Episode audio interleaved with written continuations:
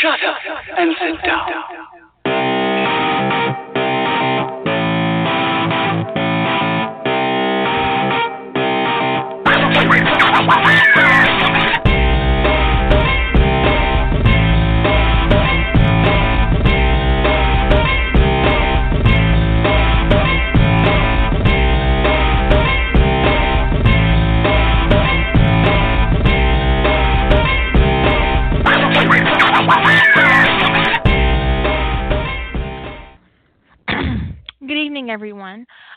Tonight's topic is about uh, falling action, and um, one of the things that we talk about a lot on Bitchcraft is uh, uh, crafting your story and creating um, a rhythm in your story with your beginning, your middle, and your end.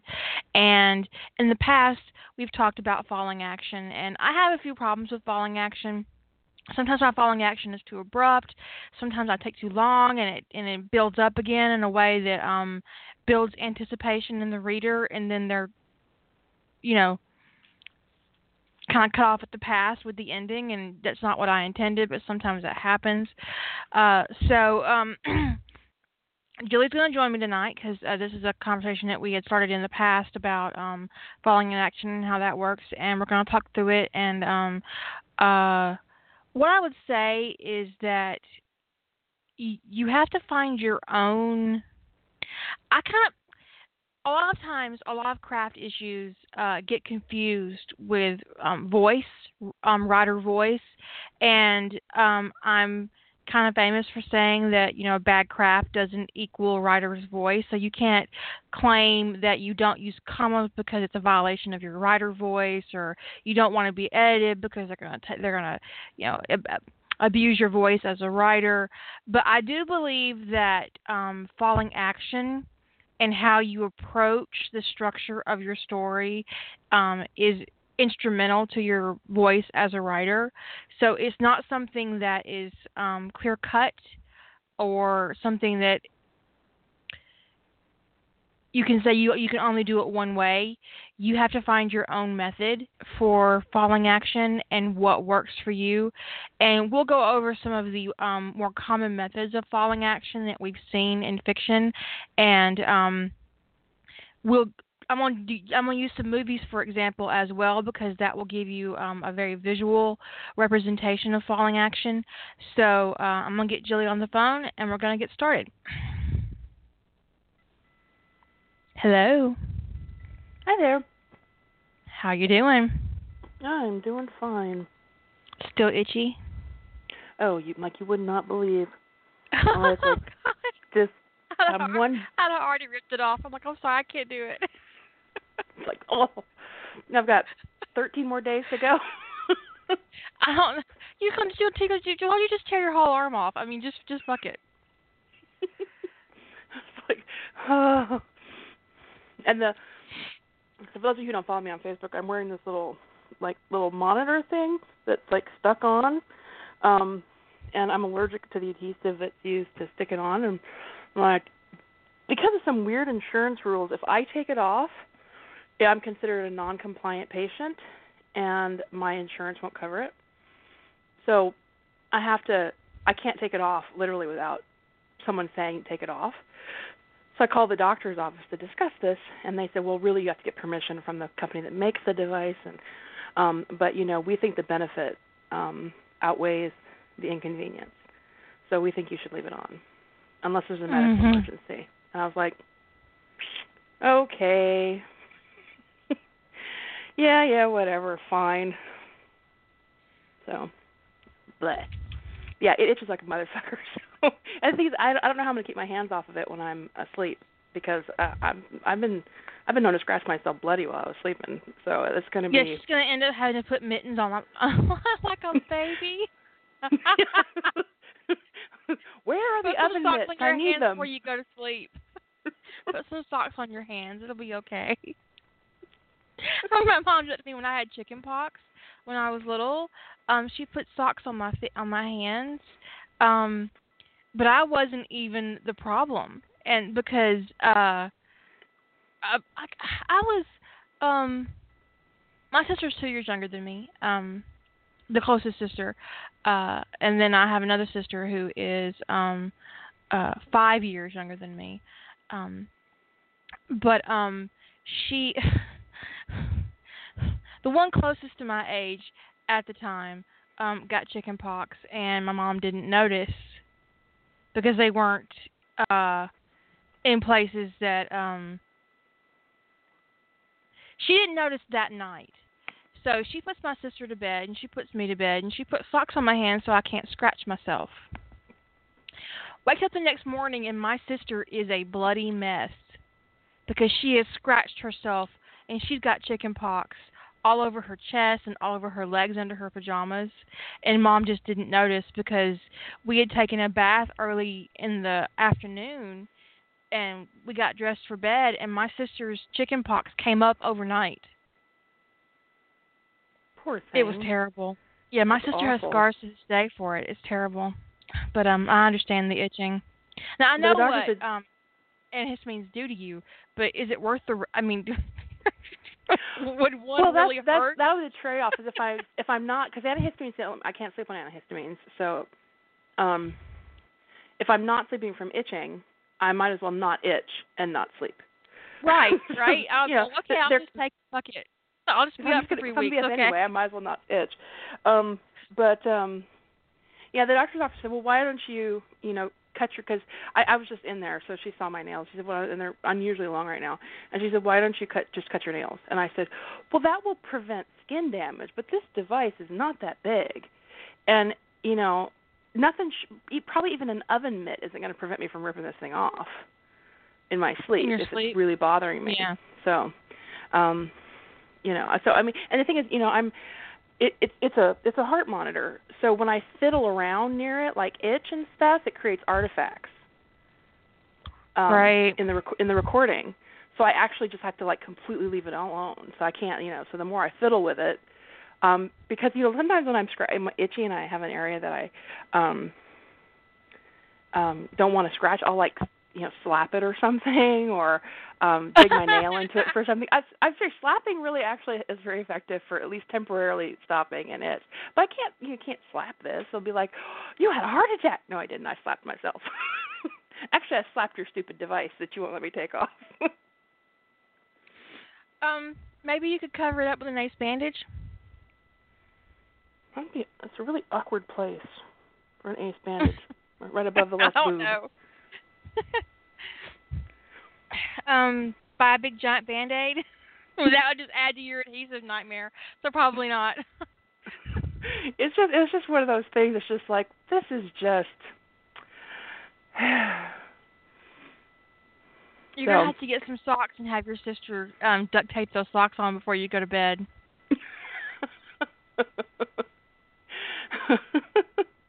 It's gonna get it's gonna get strange in my bedroom coming up here pretty soon. like that's the first What? time it got strange in your bedroom. Just just a new Oh, kind no. of strange. yeah, very different. And you know, one of the funniest things about this thing was is that they give you a little form um so that you can fly with it because they've had more than one instance where TSA thought it was a bomb, which I don't understand at all, but whatever. so I have a little form that says I am not wearing a bomb strapped to my chest, which I think is hysterical. But you know what though? How how the thing is is if you were, I mean, and how easy would it be to fake that letter? well, it also comes with it also comes with a number, a phone number, so that you can um um call and they can call and verify and all that kind of silliness. But you know, I, I don't I don't understand how they get bomb out of you know. But you know, I guess better than safe than sorry. Maybe. But yeah, so it's just going to be it's going to be you know two weeks of uh trying not to mangle my upper chest. Um, but you know, Well, so I'll fortunately, probably I'll probably be nails really grouchy. speaking, you'll be distracted. Yeah, and really grouchy. Um, so that's like bad juju. You know, it's like I need to write She's and on- I'm really pissed rock. off. She has to put a character death warning on her fic. Rocks fall, everybody dies. Well, I get to start the fic with like a thousand people dying, so you know that could be therapeutic. Yeah, but at least you aren't killing everybody. you are that's true. You are you are killing everyone. Nobody out of that alive. At least not in their original form. But yeah, um yeah. My husband was reading through my um my notes and he goes, You know, sometimes you're so pessimistic. no, you're Oh, a realist. it's eighty degrees and it's November first. he goes, Okay, point. But you know what I mean? It's Yeah. not actually November first, but I mean we're we're coming up the first of November in my area, and it's eighty fucking degrees outside. That's ridiculous. When I was little, we had to wear um thermal underwear under our Halloween costumes. That's just it's just great. It's it's really warm here too. It's like we had to turn the air conditioner on yesterday. Because one of the things they told me they said, Do not get sweaty wearing this thing. I was like, What is it gonna is it gonna hurt me? And they're like, No, but it might fall off. Hmm. Maybe I should get sweaty. But anyway, so we had to run the air conditioner because it was like I'd have been like, oh, I don't like to sweat anyway, but okay. it's not on my to-do like list. why would I want to get sweaty? But uh yeah, it was um but you know the funny thing is so I'll just give you like I've worn I've this is like the you know the evolution of these kinds of monitors is this thing. And um the last time I did one of these it was only for 48 hours, but I had a severe allergic reaction to both the conductive gel in the middle of the pad and the adhesive that holds the pad on. It only worked for 2 days. And it left a ring of um hive type welts from the adhesive, but these severe blisters from um the gel in the middle. Like they pulled the thing off and like all the skin pulled away. It was just horrible. I, 'cause I told them it was Oh. and I wore this for two days. So I told him, I said, this is really painful for some reason. She goes, oh, some people just have a little uh, reaction to the adhesive. And she pulled it off. She goes, oh, let me go get the doctor. and you, there's like, there's there's multiple connections, but two of them, there's like one pad above each boob, right? Like right below your collarbones. And so for weeks, and actually you could see the marks for months. You could see the little the blister marks didn't fade for two two and a half months. But I've got multiple scars on my chest from surgeries, and the way it hit my shirt, that my shirts tend to hit where those pads were. You had this bright red outer ring from the adhesive reaction. You had the inner blisters that were small and round. Um, coupled with the other scars, it looks like a horrible parody of a smiley face on my chest for two months. Sorry. I know it's just. I look in the mirror and I go, and the thing is, I don't like things up close to my neck, so I don't have any shirts really that aren't like turtlenecks that you know for like a serious winter like sweaters that cover that shit up. So everywhere I went, people would like do this double take and stare at my chest. I'm like, yeah, I know it looks like a face. Just let's move on. Because I've got vertical and horizontal scars on my chest, so it's just it's just there's like a nose and a mouth. There's just the whole deal. It was like, oh. It was just so ridiculous. And so when I got this one, I said, "Is this to be? um Is this to happen?" She says, "No, this is a much better adhesive. You're not to have any problems with it next morning." It's, it's just like a son of a bitch. I need to take it off. She said, "No, don't take it off. You'll have to pay for it." And I was like, "Oh." So. But anyway, yeah, the the the I call that the smiley face months. You know, that's the smiley face summer when I wore a smiley face on my chest. What is that? It's just an allergic reaction. You know, no big. That's no problem. It'll be fine. Are you breathing? Speaking of breathing, I got um I um have been carrying an EpiPen for um most of my adult life and there have been a variety um there have been a, sm- a few small changes with the official EpiPen and how it works. Um or with the big change in the EpiPen cost, I um asked my pharmacist specifically to give me the generic. Um and I got it and it was like what do I do with this? It doesn't look anything. I mean, it, it's a, it's it's it's an auto injector, but it's a different auto injector. So I had to take the whole damn thing apart, try to figure out how it works. But the really cool thing was, this is you're gonna think this is crazy, but um, every time I get a new EpiPen, I have this thing about putting my old EpiPen in the trash with the medicine still in it. So I always get a box and take my EpiPen out and I stab a box. It is so satisfying. You don't understand how satisfying it is to stick an EpiPen in a box. I've never um I've never done that. I've I always just send mine off for sharp to sharps disposal, and um um. Uh, I would just I've always wondered how much force because I've never actually had to use the auto injector. I've always Mhm. wondered how just much force is it because they tell you the trainer takes much less force that you practice with takes much less force than the actual injector. I'm like, how much force is taken? And now when my pen expires, I am totally going to do that. Well, I know, right? It was. It's it's really satisfying. I always do it, even though I just take the pen to my doctor's office to for, for disposal. You know, and then and their little in their little box thing. Um, I guess sharp disposal. But I still I can't um I can't leave the medicine in the pen. It just I just can't do it. It's like this OCD thing for me. I can't do it. And um my husband carries one too, so we had two pens. It was fun. I think that'd be awesome. It'd be awesome. I got in trouble with well, not trouble, but I got held up at TSA for like I don't know, half an hour one day when they because normally I've never had them pause at the EpiPen. But this dude is he said we need to look at the the needles in your bag, and I said what needles? And I just was like I have no idea what you're talking about. He said you have a, a long needle or a long something kind of looks like a needle in your bag, and I said no, I don't. He said, "Yes, ma'am, you do." And I said, "No, I don't." And I was so adamant that I didn't have a needle. and we had, and the EpiPen was sitting right there. He pulled everything out of my bag, and it was sitting there in the box. And he's like, he couldn't find it, so they're getting ready to rip my bag apart when somebody came by and po- pointed at the EpiPen and goes, "It's that." We don't usually even search for those. That we know exactly what they look like on this monitor. But I just stood there. I'm like, "Oh, I don't have a needle. I don't have a needle." Because it doesn't look like a needle, right? No, not not in that form, not in the auto injector form. I'm like, there's no needles here, and we all we both sit there looking at the box, and uh, and then when the other person came by and pointed to the box, I went, oh my god, I feel so stupid.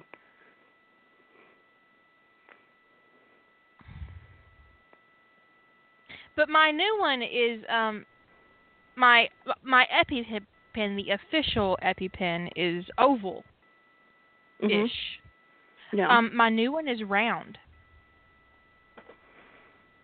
And you have to That pull off two ends. both like with ends. the other one you just both ends. You have, you have to pull off both ends. Um with the EpiPen you you you you pull off the blue cap and then you you stab.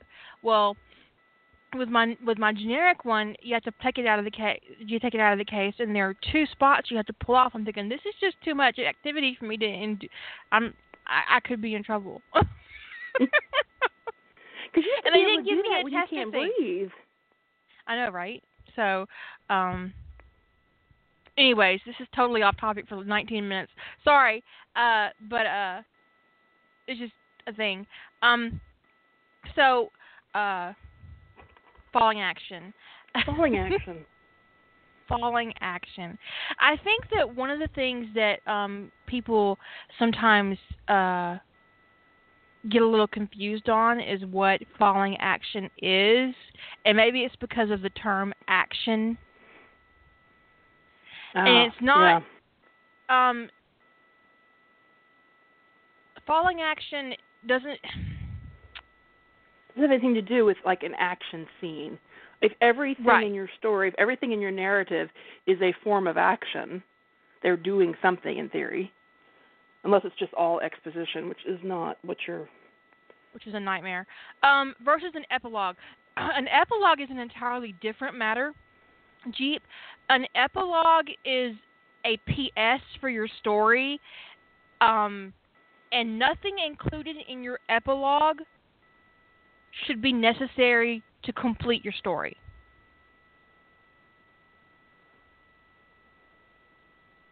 If you're putting something in an epilogue that is required for your story to end, then it's not an epilogue; it's a chapter. An epilogue is a is a PS. PS, I love you. not necessary. And honestly, you need, you need to construct your story where a reader could skip both your prologue and your epilogue and still get a story.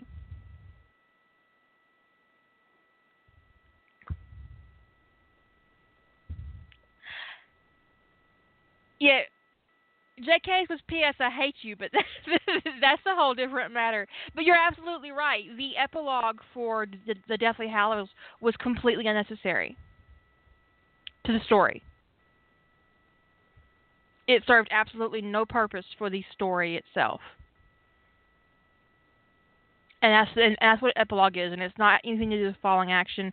But when it comes to falling action, um, one thing that people make the mistake of doing is uh, when you're moving out of your climax and everything um, has been resolved and everything has happened just the way you want it to, you need to slow down, move your reader into a very peaceful place, and end it either. Uh, it, it depends on your tone. Either end it in a very peaceful, satisfying way, or end it in a way that is not because not every story has a happy ending. So the end of a falling action isn't necessarily a happy ending. To keep that in mind. Um, but uh, but the falling action isn't a reference to an action scene, or it's just the taking your reader down off the mountain. If you think of your beginning, your middle, and the end as a mountain, um, your beginning is the bottom of the mountain on one side. Your middle is the top um, of the mountain. Your climax comes shortly mm, in between the middle and the end, and then your end. From your climax to your end is the falling action. Now, for me, the middle of a story is the foundation. Uh, the beginning is, is, is how I bring my reader in. The middle is um, where I build my story. Then I have my climax and then the falling action and the end.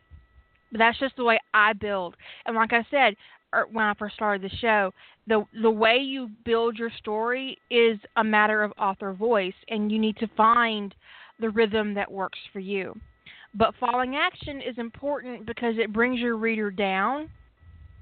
How you approach that um, that falling action is entirely up to you. But it brings your reader down and it gives you closure for your story.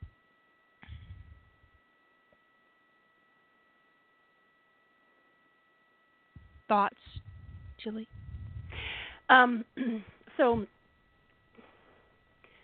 I um, they the the, defi- the technical definition of falling action is what happens after the climax of your story. Um, and there's a, there's something funny that happens here with that um and I I would agree it's what happens after the climax of your story. But the climax a lot it's not uncommon to see stylistically that some authors will bring the climax of their story right before the end.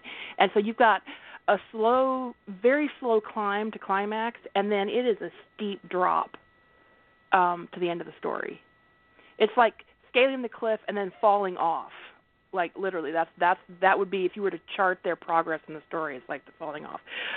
But um the interesting thing i think is that sometimes i think people no one can define for an author what the climax of their story is.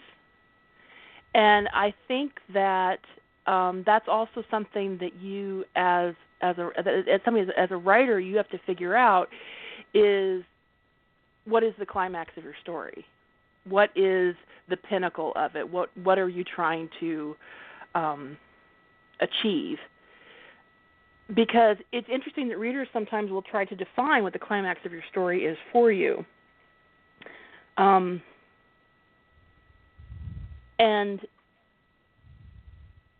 if they define that the climax of your story in their minds is the last scene, then you're going to get a lot of um uh you can get, kind of get hammered for leaving people on a cliffhanger of sorts for not having falling action or whatever.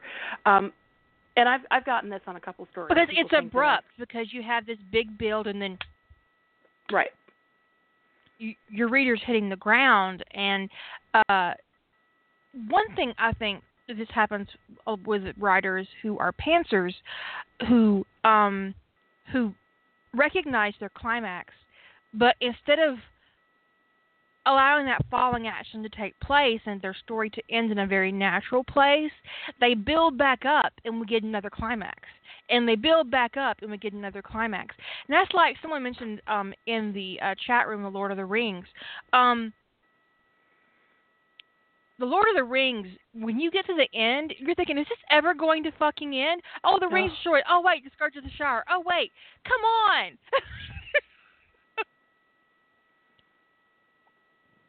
come on now. we need to have some fucking closure. There were like eight climaxes in, into that. Well, they start rising again. It's like you. It's not. A, it's not. It's not the rise to the ring being destroyed. It's not that rise again. It's not that high. So it never kind of comes back. You never want to go back higher than your climax. Is part of it. I would say definitely don't ever go back higher than your climax. Otherwise, I, I that's just weird. Um, it would be that would be odd story structure to me. Um, is to to to bring the action back up higher than the climax of your story. But um, sometimes things do kind of rise and dip a little bit in the falling action, but in Lord of the Rings, it was ridiculous. It was like, oh, new, we're moving into a whole new story arc. Nope, there it comes down. Oh, new. Oh, and it's oh, just wait, like here we go again. There we go again. Here we go again. Shit. It's like, can Fuck, we just, I'm done. end this, please? just end it. Just let it die. Um, I um here's the thing, uh, Jeep, because she says no multiple climaxes in a fiction. The fact of the matter is, is you can only have one. You should have one climax. Now you can have events that are traumatic and jarring moving into your climax, but there has to be a pinnacle. There can't be ten pinnacles. There can only be one. I got my hand in the air. I'm, I, I got my hand in the fucking air. I want you to know that. So you can build and you can have all these events building up to your pinnacle, but you only get one. Otherwise, the structure of your story is um, is skewed. It, it's it's it's imbalanced. Um, and Lady holders tell me I was picking on um, Pantsers, uh, but the thing is, is I've seen plotters do this too. I've seen plotters um, actually build multiple climaxes into their story and then act confused when their rhythm fell apart, when their pace was literally destroyed. And I'm like, well, that's because you've got six fucking climaxes here and you can only have one. You you can build, build, build, build, but you only get one pinnacle. There's only one top of a mountain. There's only one. yeah, you're not tackling the mountain range. You're tackling a mountain one. one mountain and you get one pinnacle. Um, and when you have more than one, when you're moving your reader up and down, up and down, up and down, what you're doing is is you're destroying your pace. And when you destroy your pace, your work gets really, really loose. One of the most often said things about um, the first book in the Lantian Legacy that I wrote, No Enemy Within, is, "Oh my God, the story is so tight." over and over again people said that. This this and it was bigger than it actually was. People talk talk about how how much story there packed there was packed into the word count and that's the point. When you build a tight story and your climax is in just the right place and you and you've got your um everything just the way it's supposed to be your story is going to be tight and um, very entertaining, and your pace will leave your reader both breathless and satisfied at the end. And that is always your goal as a writer. Oh, look, I built a soapbox and didn't even know it. yeah, I don't. I will. Um. And but in terms, uh, let me see how to put this. Well, I'll pick on my own work here. Um. So the first I, I was just getting back into writing fan fiction, actually creative writing in general, um, when I first started participating in Rough Trade, Rough Trade and Writer Emergence, and um, I I started rising the action again at the end of the story, um, and I knew I had done it. Um, it wasn't it wasn't like I was unaware, but I went ahead and um, put the story out with the action rising again and didn't leave off with falling action. And so to some, you know, I actually don't want to hear bitching about it, but I do get a lot of bitching about that. Uh, people don't use those words because they don't understand why the end feels off. Um, but honestly, it was, it was a decision I made based upon just simple writing fatigue. Um, that I wanted it off my plate, and I didn't want to recraft where the end was. So I um, you know, I made a bad craft decision in terms of how that story ended. But if any of you, those of you who've read my work, want an example of action rising again at the end of a story and do and it being a bad idea, there you go. I'll pick on myself. Well, um, I'm trying to think. Um, my biggest craft mistake in um in fan fiction. Uh,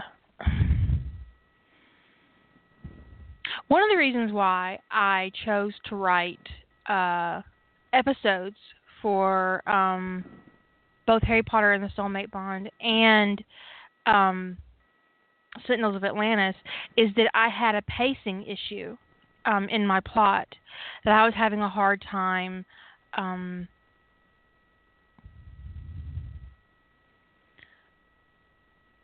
I was having a hard time um, resolving and I realized that because of the scope of the project, I needed more room than I did um, in a traditional story. So I wasn't telling uh, this this this wasn't a novel.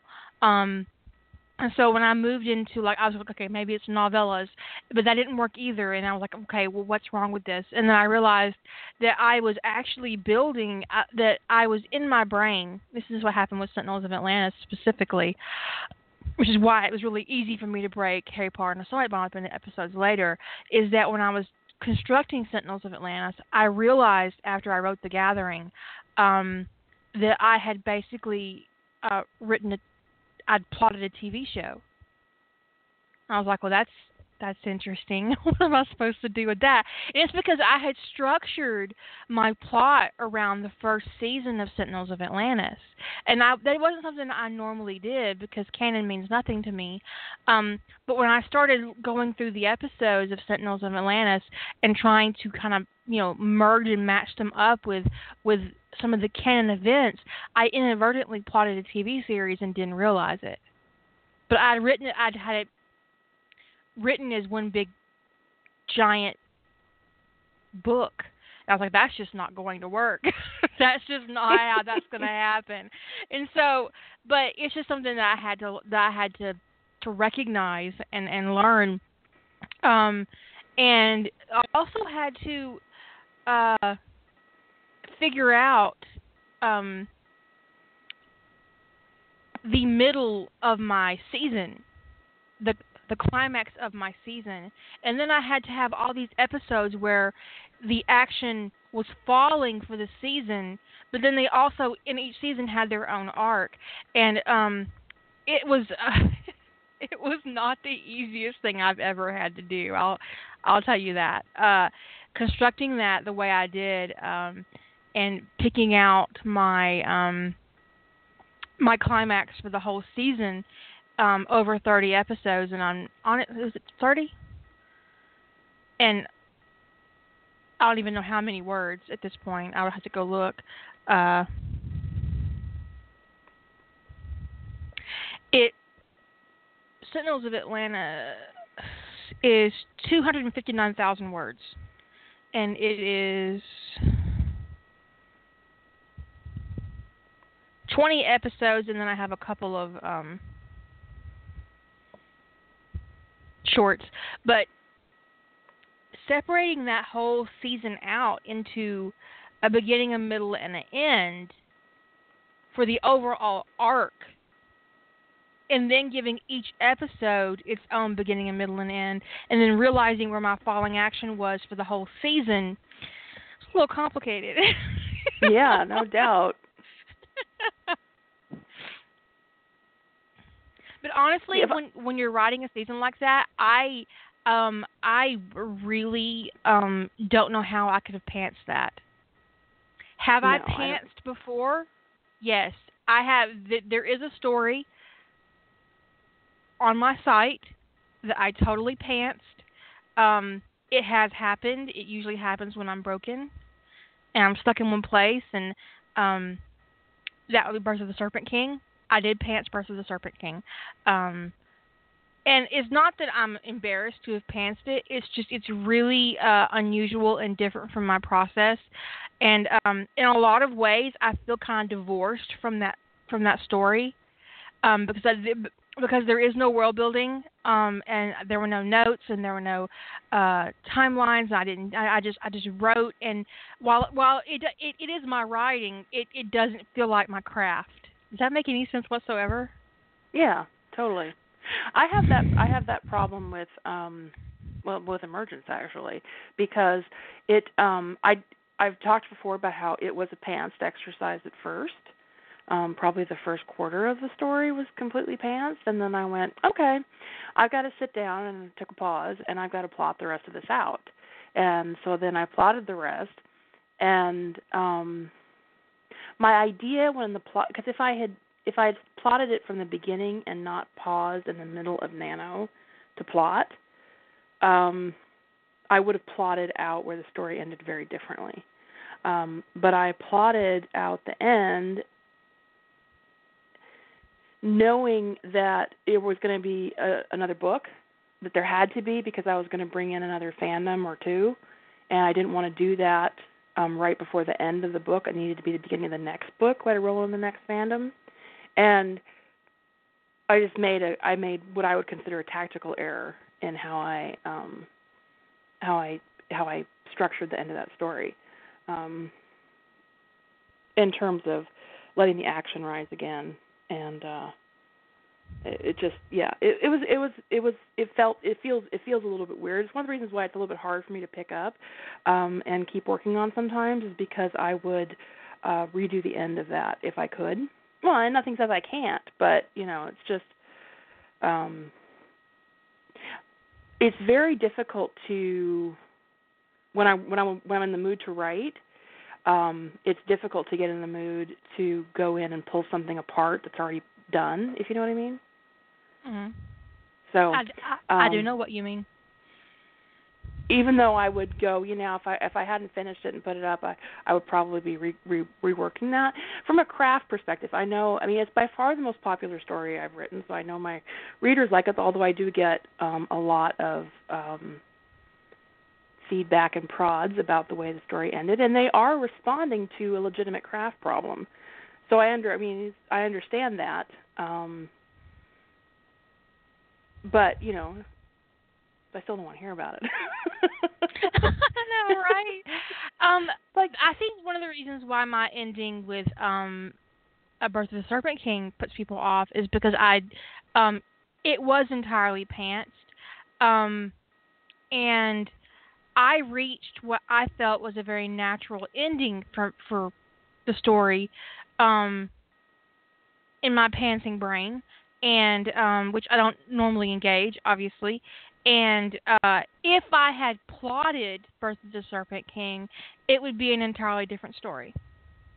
And so when I finished it, I was faced with okay, this is what I pantsed, and um, but this isn't something that I would have written this way normally. Um, so what do I do with it? Well, what did I do with it? I sent it to Lady Holder, and she read it, and she read it, and I put it on the website. That's what I did. I put it up, and so um, and honestly, I think I put it up mostly because my foot hurt a lot and I wanted praise.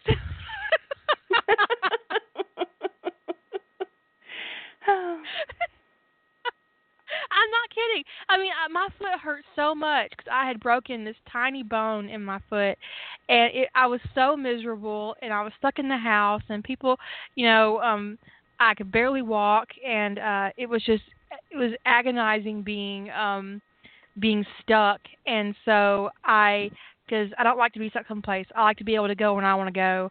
And when i was I, I i broke my right foot so i couldn't drive. Um and it was just so yeah that's what that's what birth of the serpent king was and um it's it's really funny because it is for a lot of people um the first story they ever read from me um and i'm And whenever somebody says to me that that was their first story they read, I'm like, oh, really? Is that the one you had to read? It wasn't you the read one of first the one. other ones? It wasn't the first one I read of yours. I think the first story I read of yours was The Awakening. Um I think. But um it was the first Harry Potter story I read of yours. You had other stories up, but when I when I found your site, you had I think the only Harry Potter you had up when I found your site was um the first book of the War Mages trilogy and Birth of the Serpent King. I don't think you had any of the anything else up yet. Probably not. But you may have started some of your soulmate bond. I'm not 100% sure. But um I hate hated at that point in time. It one of my most despised tropes was time travel. And um so when I found your Harry Potter stuff, you know, I'm reading the summaries and I was like, I ain't reading that War Mages thing. What the fuck? Because time travel, right? I was like, no, I ain't reading that garbage. Which of course I didn't know it was messed my head. I was like, because that's the way. There's like two. There was like two tropes that I just. I mean, you could not pay me, which was amnesia and um time travel.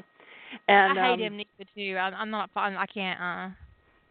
So Uh-uh. I I'm reading I'm reading Birth of the Serpent King, and I wasn't certain about it because um the original community I was involved with when I first got back into fandom in like in 2009, um, there were a lot of um, Harry Potter shippers, but they they didn't read pairings that worked for me. Um, so they um, kept sending me stories and recommendations, and I read all this stuff, and I was like, oh my god, what is this? Um, and there's a lot of underage um and yeah i mean i don't i wouldn't have read any you know i wouldn't even have picked it up if if he was under 16 but i mean if, if somebody's the 16 the six, 20 year age differences don't work with me for me with a 30 with a 16 year old person so. I was like you know i can't read this i can't read this i, I can't read this. Um you know and and some of my friends i think at the time felt really you know very judged because i wouldn't read this stuff and i was like um you know, it's not this is not about you. This is just truly that this is just not my deal. This is oh, not my it's about you. I'm judging. I'm I'm totally judging you. Yeah, you know, Just- I probably a better now person than me. I'm judging. now like, you know, 8 years later or 7 years later, I'd probably be a little bit more like, what the hell? but um now, you know, back then I was, you know, I was getting back into fandom and I was um um you know, I was I was I was playing nice. But anyway, so um and a couple of these people I'm still in touch with and they still occasionally send me stuff and I'm like just I I've gotten a lot more hard nosed about please don't send me this stuff. But somebody said, "Well, you need to try reading Harry Draco then if if like this is if this is like if you you know you're not to that's your like the last messages of slash pairings for you his Harry Draco. So, which is wasn't true. It's just I guess they were talking about the major ships, um, and I wasn't finding any all the I mean, all the recommendations just had all these issues, all these consent issues, and uh, I was like, I just can't read this stuff. What the hell? And so I I read read the Awakening. I'm like, well, maybe I should try some of this lady's other stuff, and um, there was Birth of the Serpent King, and I was like, hmm. Well, all right. I'll give it a go. I don't know. I'm just about just about you know the Harry Potter thing is just about done for me. You know I don't know. And I read Birth of King and I loved it. I loved it. I and the chemistry between them and it was Harry written in a way he wasn't a victim and um Draco wasn't an annoying little shit and I just it, it's my it's like my Harry you know it, if pressed I would say that I well not even pressed i've told you that my favorite now is the one that you've got in process um from your plot drift that's actually my favorite of yours Oh, but. I, um re- I read it today. Actually, I was I was reading it today because I was um trying to distract myself from Nano, and um so I read it, and I was uh thinking about book two. So yeah that's probably my favorite but um i you know i would birth of the serpent king is just I don't know, it's it's my Harry Potter unicorn, you know. It's it's I read it and for some reason every time I go go somewhere, like to travel on a plane, I always read it. It's my plane fix, you know. it's your plane Both story. directions. Okay, good to know. Good, Both um, good to know. Good to know. I don't know, but I, I would say that probably my biggest um craft failure comes in Birth of the Serpent King because my ending is abrupt and um I'm not even sure there's actually a fucking climax in that story. I mean, cause I'm not sure where, and that's a see that's a serious problem with me when I pants is I don't always know where my where my climax is, and um sometimes I'll end a story just based on word count. If I pants. Okay, okay. It's 120 word, thousand words. We're done. the end. Are we there? Are we there? Um, Which is why I should not pants. no panting. but you know, is it if that story for me was all about the characterization. It was it was it was it was characters I could relate to that I wanted to read about and it's like I need more of this. This this is what I want more of. And I didn't mean specifically like Keira has to run out and write more, but it's like this is the type of story that I need to find if I'm going to read Harry Potter and it's got to be this kind of thing. Um you know, this this kind of character development, these kind of you know strong assertive characters, uh, you know, Harry dealing with this shit. Um, you know that that was the vibe. I was like, this is what. And the thing is, I commented. I think that was the first time I commented on your site was on Birth of the Serpent King, and you responded and said, "Go read War Mages trilogy." you said, "Go read all that, all that, all that old black magic," and I was like, "But it's got time travel." It'll be okay. and I I still didn't do it. I still didn't read it. And um, then you started working on. I read. Then I went off and read a bunch of your Stargate stuff, and then you started working on book two of that old black magic, in um, in Rough Trade. And I was like, I can't. Like I'd see the post and I'd be curious and I'd like, but I haven't read the first book. I'm like, oh fine, I'll go read the first book. And I was like, oh my god, this is so good. Maybe I'll get over the whole time travel thing. And I did. Maybe. I got I got rehabilitated. Oh, rehab, rehab. But in terms of like, um, my second nano story was it's funny. I, this is weird because I get the same grief about, and this is one of the reasons why, even though I understand my readers' complaint about the end of emergence and the and the rising action there, that kind of sets them up to want more what's next, more, is that the journey home. I plotted that very carefully. I knew it was a long it was a long, slow climb to the climax of the story. Um, but it was not um, it was not a steep drop. But obviously the drop was faster than. I mean, you don't. It's not like it's equal. It's not like you write, you know, um, sixty thousand words going to the climax and ten thousand words coming off of it. I mean, it's not. There's not a formula like that, right? So it doesn't have to be like there's some kind of balance. But um, I was I I knew exactly how that story was where it was going to end. I knew exactly, you know, and I left a lot of, you know, I I laid a lot of groundwork in that story for the next book. Because I knew I was doing another book. I wanted to do the book about the first book about them getting together and Tony finding a new place to be because the first book was mostly about Tony. It was mostly about his journey. And the climax of the story was them um, achieving their bond, and then the falling action was Tony finally separating from his former life. Okay, that was the plot. That was the progression of the story. But I laid out teasers for the next book because the next book was then about their life together. It was about the two of them. It wasn't just so so intensely focused on Tony. It was going to be just as much about Jack, and about. um uh, you know, very plot driven about stuff at the going on at the SGC. But because I laid all of those teasers out, that groundwork that I had done for the next book, I get the same bitching as I do about Emergence um, about it being unfinished and leaving it on a cliffhanger and, and da da da da and you know all these things I did wrong and all the things I left people wondering about, and it's the, almost the same feedback. um, and one suffers from a serious craft problem, and the other does not. Well, and I think that goes back to just um, greed. Well, that too. But you know, if if it had if it was just on emergence, I would be a lot more tolerant of it because I I guess in my head I'm like, well, you know, I have a craft problem there. I don't want to hear it, but I understand where the comments are coming from. But when they're mirrored into a story where I don't think I have any craft problems like that, there's no structural issues. Um when I see the same comments mirrored over there, um then I kind of go double bird. People aren't, people aren't bitching about my craft. They just no. They just want more.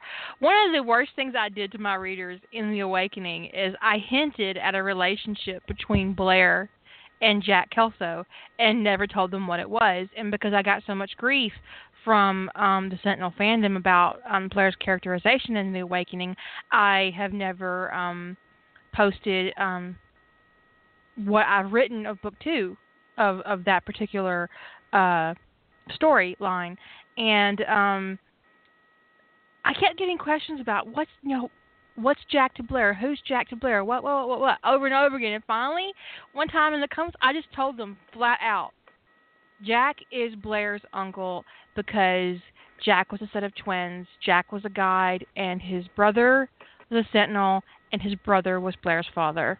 I just said it outright in the comments, and I think I deleted it because um the person who asked me the question was really upset that I actually answered it. They didn't want the answer, they wanted another story. Mhm. That's right.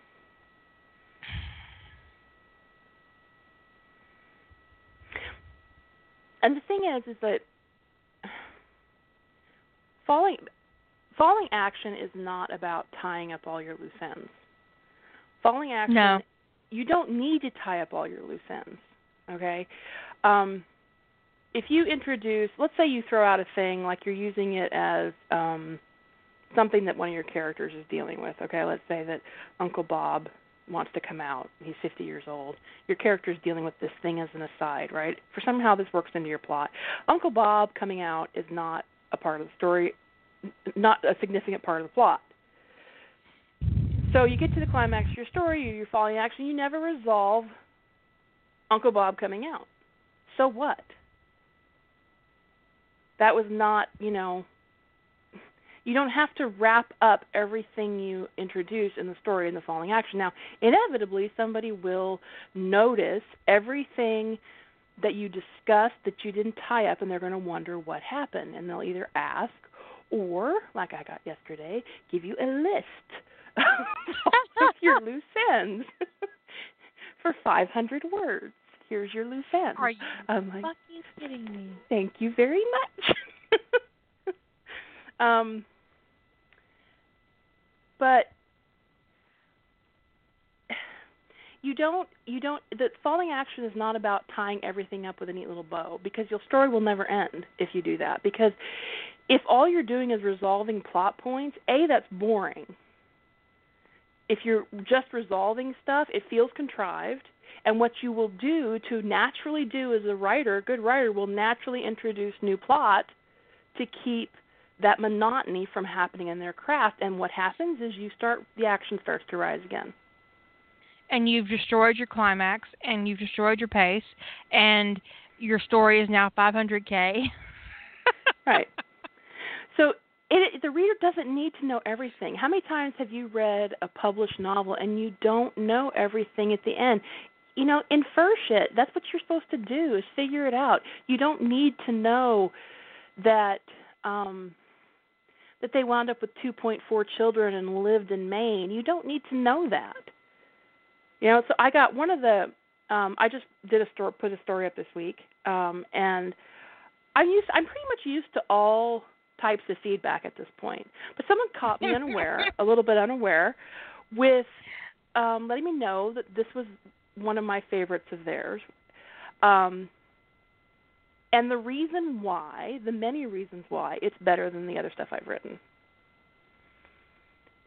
And so they kind of told me all the flaws in the other my other stories and um why this was better.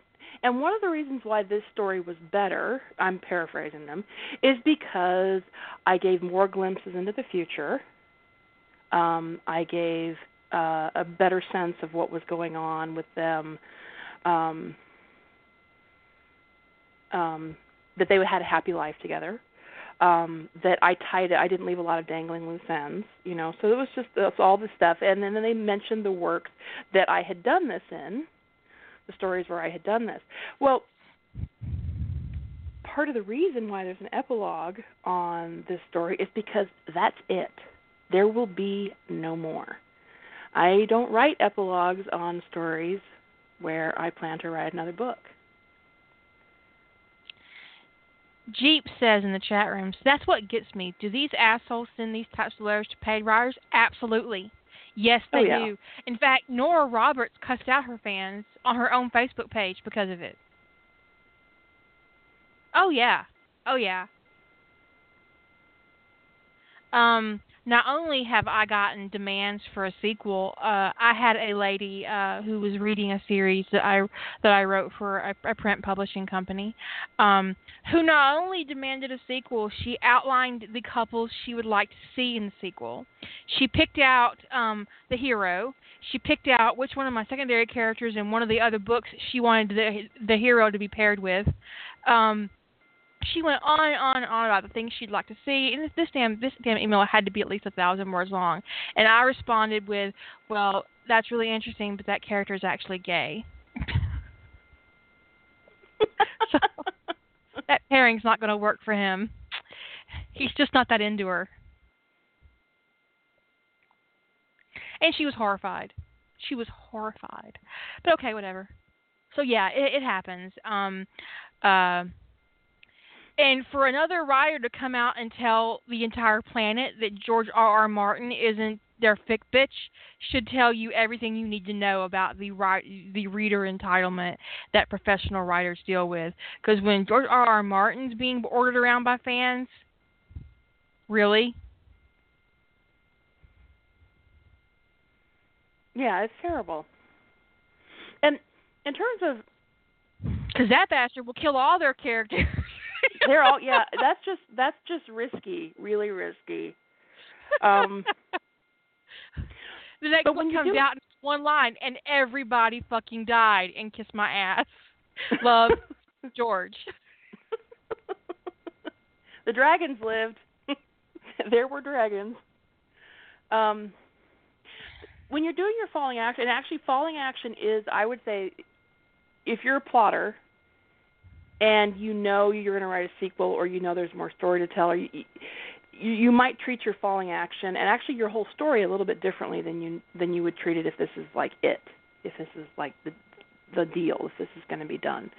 Um, you don't have to. I'm not saying you have to make that decision up front. I'm just saying that if you know you have more than one story to tell, then it, you can lay down groundwork for the things that are going to happen in the next story. You just don't want the action to come up again, um, which is the mistake I made in one story. And With readers, you don't have to actually lay groundwork for them to expect a sequel. well, that's true. I you know they'll they'll expect a sequel no matter. They'll I mean they'll expect a sequel no matter what you do, no matter well. You know if you write an epilogue that ties up the majority of the loose ends and gives them a glimpse in the future, you know, which is what I did with Imperfect. They're still going to tell you that that they want more. which was the most common theme was that um I'd love to see you know these guys in the future. I'm like doing what?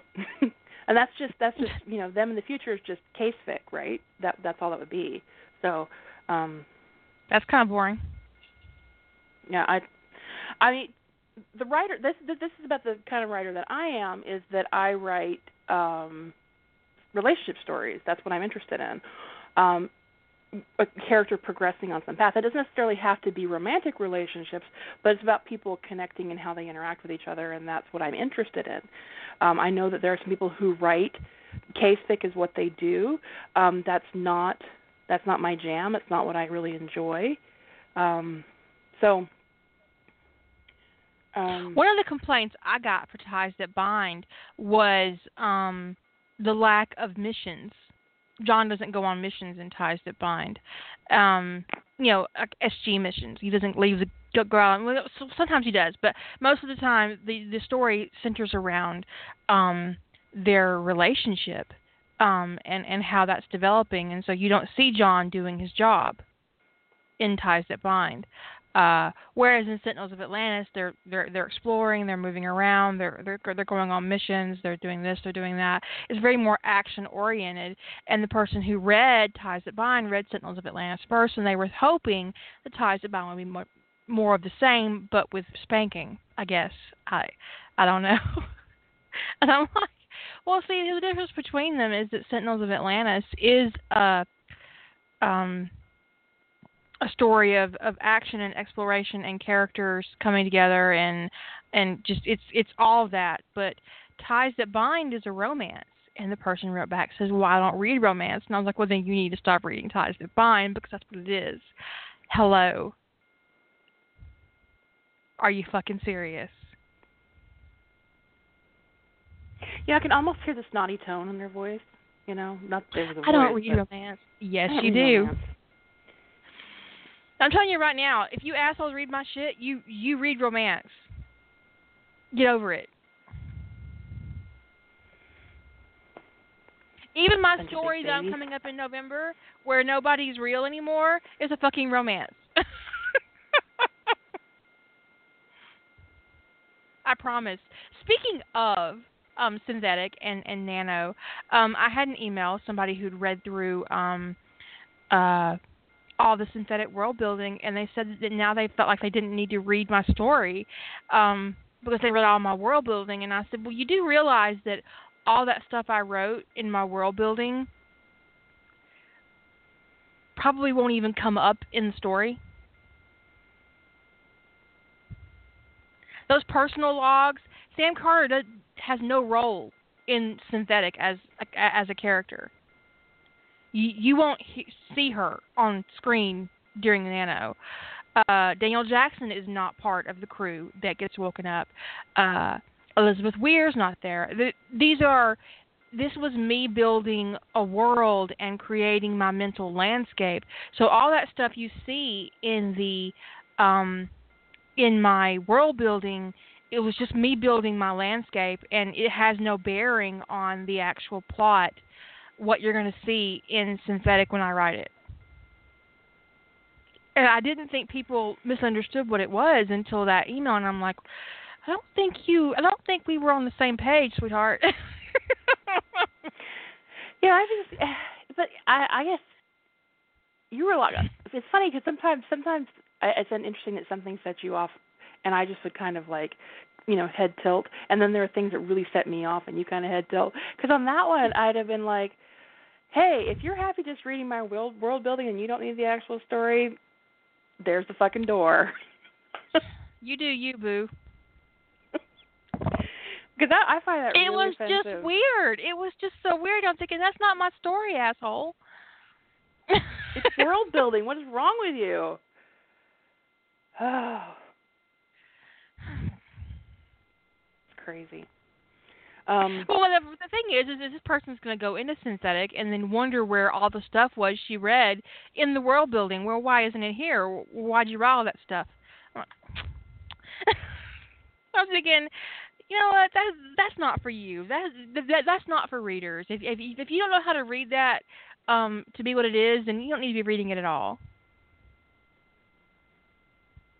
Craziness, just craziness. just craziness. But no, I mean, I do that with a lot of my work. I um I write essays, I write character profiles of characters who who won't make an appearance. Um uh one of the more interesting things I did for the War Mages is that I wrote um two different character profiles for Neville. One where he was in the future and he was batshit, and then one in the past when he wasn't because in essence the character that you first meet in war mages in that old black magic um is a different character than the character you see entering the ministry with harry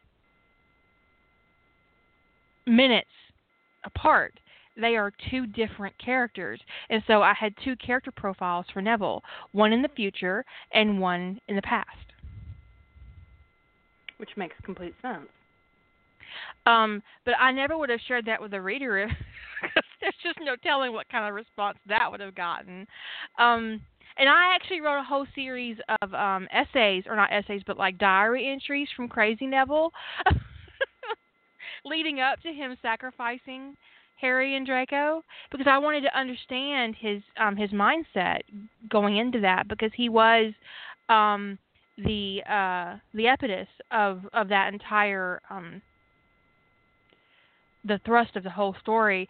And also I wanted to really connect with him so that when I wrote the scene where Harry is confronted with the knowledge that the fates let Neville go crazy as a uh as a lifeboat for Harry basically uh that that was something they allowed to happen um that I wanted Harry's anger to to feel really real to me when I was writing it. So, um, in order to do that, I had to really know um, future Neville and just how crazy he was. So, um, those are small things that I do in the background that I think come out in the emotional content of my work, even if they're not in the um, the actual content of my work. Does that make sense? Yeah, well, it's important to know. I mean, it, you know, my first my first writing, you know, when I first started writing, I I pantsed it. I mean, I don't um I don't know I don't know anybody. You may have been like an early plotter, but I don't know anybody who sat down and planned out their first stories. They just sat down and wrote stuff, right? Um, at least people, most people I've talked to just when they were, you know, young, ten, twelve, thirteen, whatever, just like wrote. So um and up until my I don't know, I guess early 20s or so, most of my fiction was pants and I was trying to learn to plot. Um but when you're pantsing and you hit a point where you don't know, you have to stop and do the work that a plotter does in front in front. And um, at least I did. I can't speak for all pantsers, but that's what I had to do. Is I did effectively the work of a plotter, but I did it as I wrote. And one of the reasons why I wanted to learn to write, wanted to learn to plot, was because it was very disruptive to my writing rhythm to have to constantly stop and research or figure out character information or figure out some element of the world building and it it just ruined my my creative rhythm um, mm-hmm. At least that was for me. And so I wanted to learn to move that work to the front end of the process so that when I got into the writing, I didn't have to do that as much. I mean, I still have to do that because every once in a while I go, okay, I didn't anticipate whatever, and then I have to go find it. But um so yeah, I mean, I know I know that that the more you know that, the more that it's in your head. You may not need it all, but when you when you know it backwards and forwards and you know your world backwards and forwards and you know um your characters backwards and forwards um your story has an internal consistency um that's hard to achieve without knowing that stuff. We've all seen. This you read a story and a character changes some some um um some some element of the character or the world or whatever changes abruptly. Um that's you know just because of the the the author and in some fashion um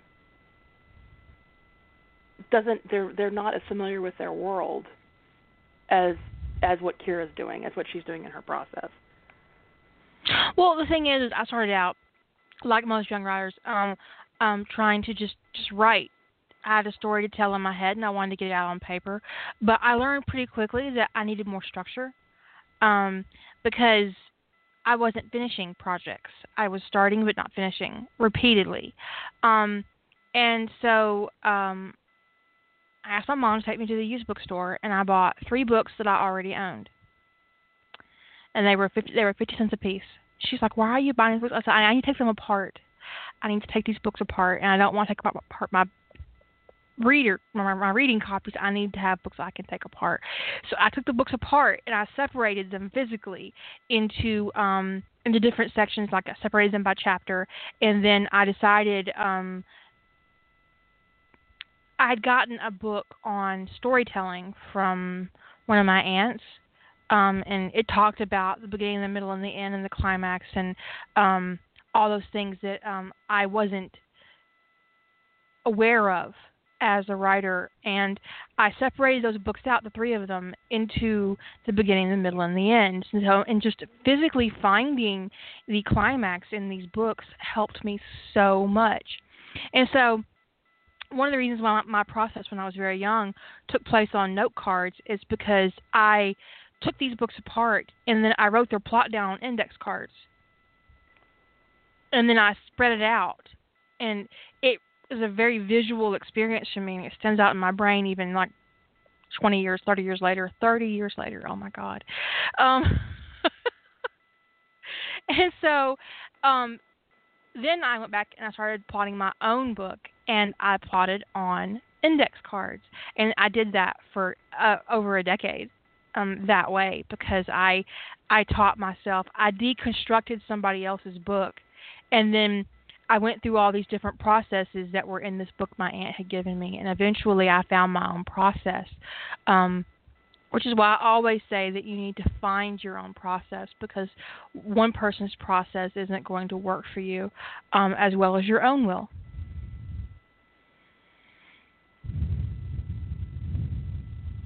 I completely agree. Because there are things. I mean, I've seen people storyboard. Like this is one of the reasons why I actually don't use Scrivener because it really is a story. From to me, it's, when I try to use it, it's a storyboarding tool. Um, and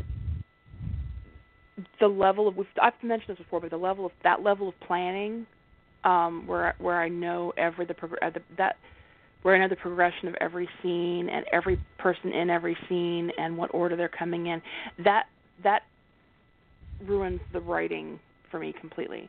Um, I I it, once I plan to that degree, I can't. I'm, I lose interest in the story. Um, I can I can world I can world build to a great degree, but I can't plan the actual story um, down to that level of detail and not feel like I've basically written it. It's just it's just a little too much um, plotting. So you know, but I really I admire the people who do that, um, and I think that it's just not a process that works for me. My plotting process is a lot more streamlined than that. Um, so everybody, you know, that's why there's that um that article we've shared several times about different ways of plotting and he lists like I don't know, probably 20, 25, you know, off the cuff methods of doing different types of plot from the the most basic to really elaborate and there's something that can fit i mean um, if you want to plot there's a type of plotting that will work for you you just have to figure out your rhythm and some people are are tweeners, you know. They they want a loose idea. They you know they they get their goal, motivation, and conflict down. They understand the beginning, the middle, and the end, and they don't want any more structure than that. They just want to then get in and pants. Um, they know what point A and point Z is, and they want to pants from A to Z, and that's their jam, and it works for them. So whatever works for you is what you have to do. But if you're struggling with ever reaching the end of your stories and you want to want to reach the end,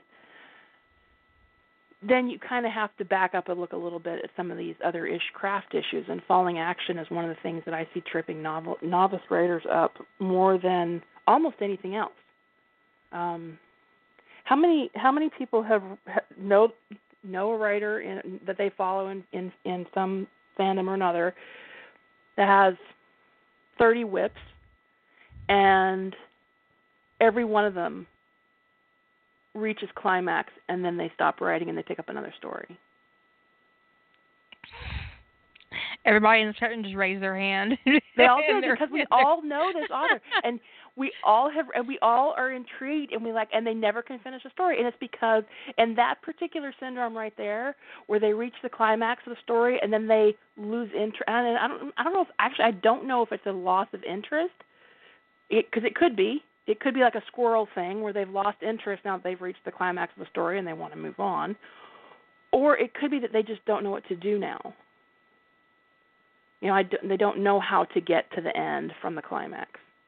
Um, and you know, and if it's all a matter of do you want it to be that way or not. If you're okay with that, and that's if that's you, if you're that writer who has 30 stories that are unfinished because you get to the climax and then you either lose interest and I would question why are you losing interest? Is it because you only enjoy writing rising action or is it because you're not sure what to do with the story now? If you if you're if you're good with that and you're fine with that, keep doing it. I mean, no one's you know, your thing. there's no there's no story police. But if but it would be nice if you warned your readers in advance. yes, you could say that. You could say, "Hey, I don't like writing falling action, so pretty much nothing I write is ever going to get past the climax." I mean, that'd be good to know. Um, but if you want to change that, um, I, I can't speak for Keira, but I know one of the reasons why I'm interested in the craft stuff and why I help people who come to me on Facebook or through through my website is because um, these are people who don't want to just keep their craft where it is. They want their stories to get better. They want to have some elements that they want to work on, and so you know, um, is I would say you know Keira can Keira may a different perspective on this, but the craft shows are not about telling you how you have to do it. It's like if you're not if you want to do it, if you want to learn more, if you want to grow, if you want to advance, you know, these are some things you might want to look at. And if you don't, that's okay. This is a hobby. For, you know, fan fiction is a hobby, and if you don't want to move out of the hobby and you just want to write to the climax of the story and then move on, get down with your bad self. Go on, do it. you do you. Um, I the most horrific thing I ever heard come out of somebody's mouth, literally in my presence, was, "I don't want to learn anything new." Yeah, that's really horrifying. I was like, "What?" I was. I, it, oh, I had to leave. I got up and left. I'm like, okay, um, um, it was really nice to meet you, and not really, and I'm gonna go now. don't call me, ever. Yeah.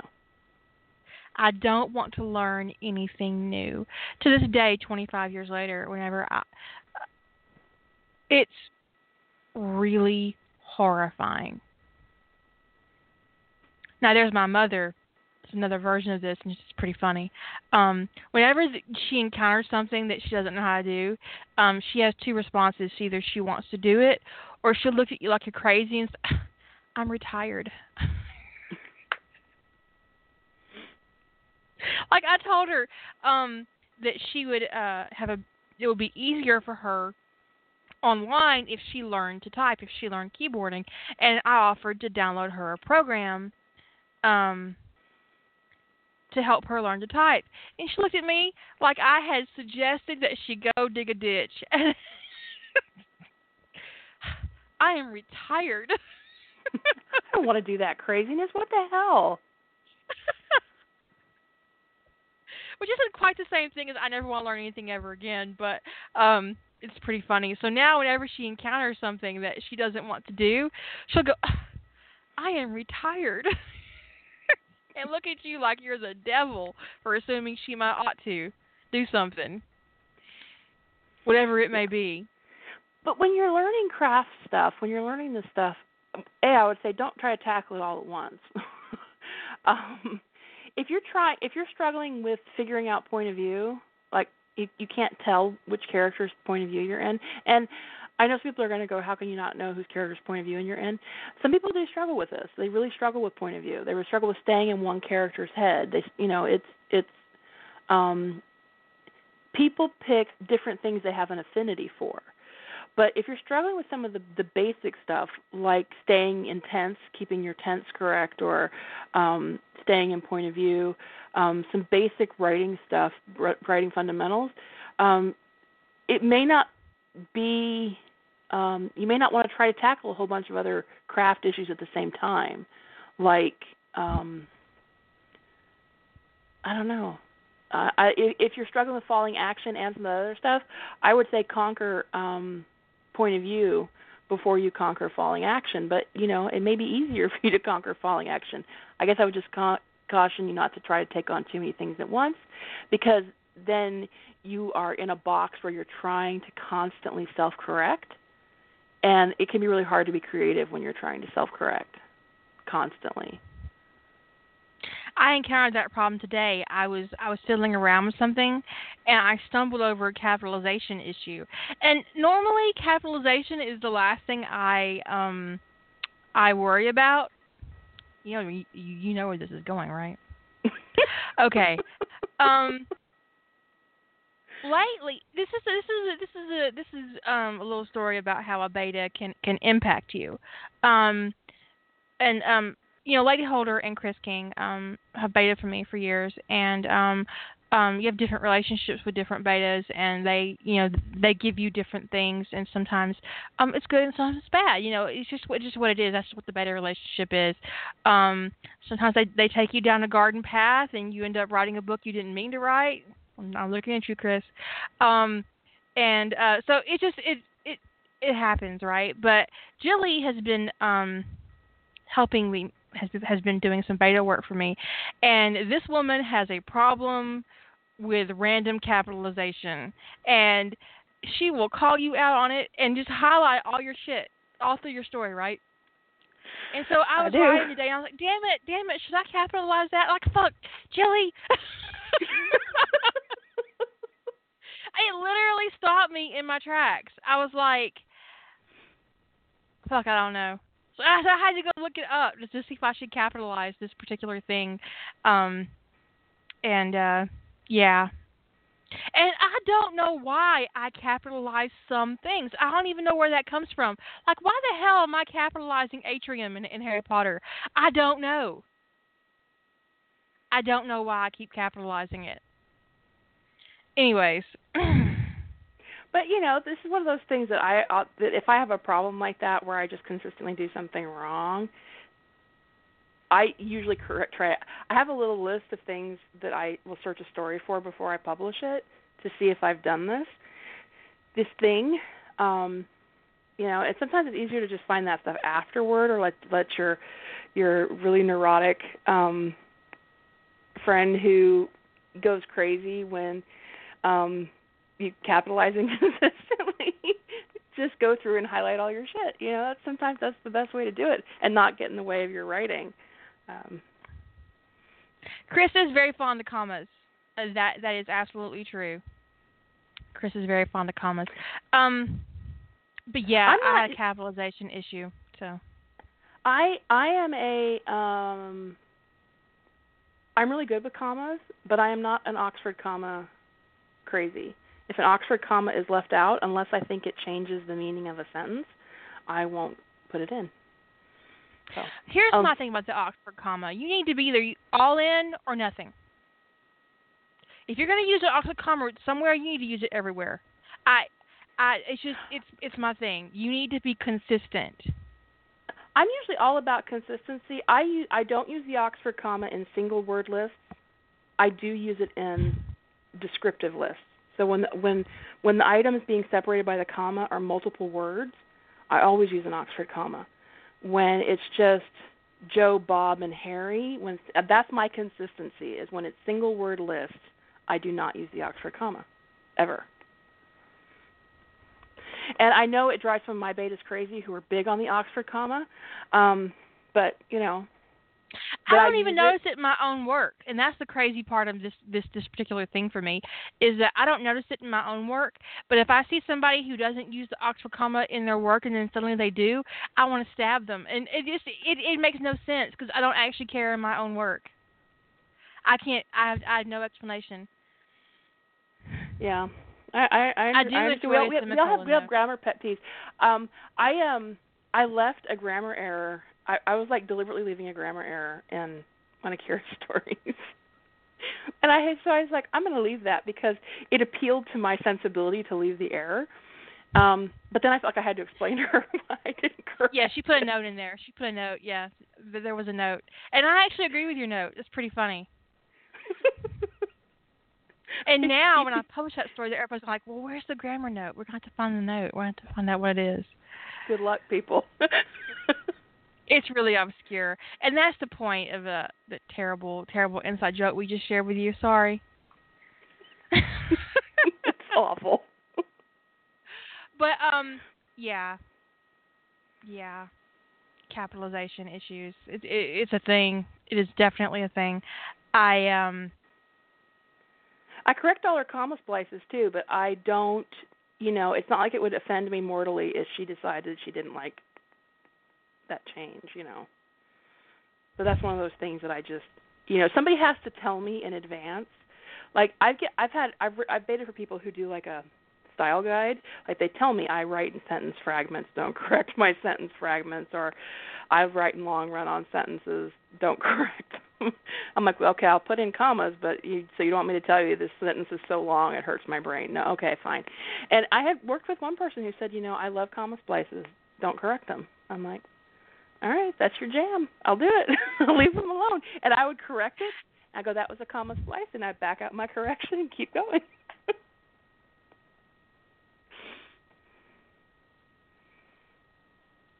It depends. Sometimes I want to keep a comma splice, and sometimes I don't.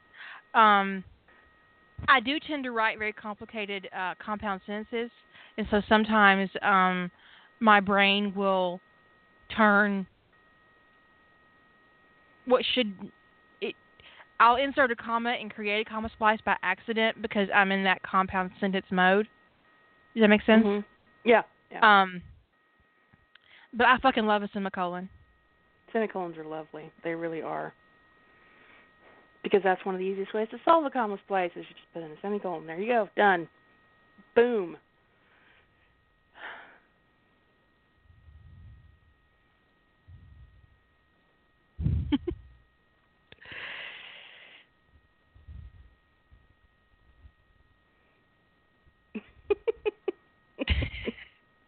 We're they're having preposition issues in the uh in the chat room. on and by accident. That actually, that little section of um the other Evans girl where Harry says on accident and Iris connects corrects him and says by accident. Um, that's because when I was little, I would say on accident, and my mom would repeatedly, repeatedly correct me, and um it just it it fell into that story and I didn't even realize I'd done it until I had um I meant to do the on accident part cuz he's 5, you know. Um Mhm. but I didn't for Iris to correct him. That wasn't what I intended. And then when I was reading back through it, I was like, "Oh shit, my mom and my mom invaded my fic." I just channeled my mother. How uncomfortable. She's all up in my story. But yeah, so sometimes that happens. You you know, you have a quirk, a a language quirk that ends up or a little, you know, thing that happens in your family that ends up in your story, and that's what that was. Um I meant for Harry to say on accident cuz he's 5. Um but uh the uh the correction was not on purpose. I just I, I wrote it and I really wasn't paying attention because sometimes when you're writing, you're just in a zone and you write it all out and then you read back and you're like, what? That's not like what. I did oh, I did what? What happened? Yeah, Chris, your mom still might correct your English, but she saved you from a giant spider. By the way, Chris had a incident with a giant spider, and her mom saved her with a rubber mallet. For those of you who don't know, Chris lives in Australia. Where when Um, she says giant spider, She They- they take giant things- spider. I, I I read that to my husband, and he was howling. He was howling with laughter. He said, "Wait, her mom needed a mallet to kill the spider." I was like, "Apparently." and he was like, "We can never go to Australia." some, some freaky stuff. I encountered some big ass spiders when I was living in Texas, and I know they get bigger than in Australia. And I couldn't deal. I could not deal. No. There are too many things in Australia that want to kill me, and I mean me specifically. I just can't go there, Chris. I'm scared. Yeah, I had I have been bitten by a brown recluse and a black widow. Um and I was bitten by the brown recluse when I was in the south and I was bitten by a black widow in California. And I, my history with spiders is not good. It is not good. If I go to Australia, a funnel web spider is going to find me and I'm going to die. That's going to be it. The spiders will finally have won. I just can't I just can't let that happen. I have to stay home. no, I agree. It's it's- just not a good idea for you to go to Australia. Not a good idea at all. Mm-mm-mm. But one of the one of the things that I would say um, about um, the issue of, of falling action um, is that uh, I cushion my fallen action with relationship. And that could be because I'm a romance writer. So often when um when you look at my work and you'll you'll notice a trend um after the climax I'll have some very personal intimate scenes with my characters um to to slow the pace down uh, because that's just that's just a that's just a natural falling action for a romance writer to bring your main pairing together and to make everything um quiet. Mhm. I think the quiet moments are most obvious, like maybe in Ties That Bind. Um, if you go back and you read some of those stories, um, they'll often end with Ron, with um, did I almost say Ron? Oh my God, um, with John and Rodney in small intimate moments uh, that bring the reader down into a place where they're comfortable with the ending.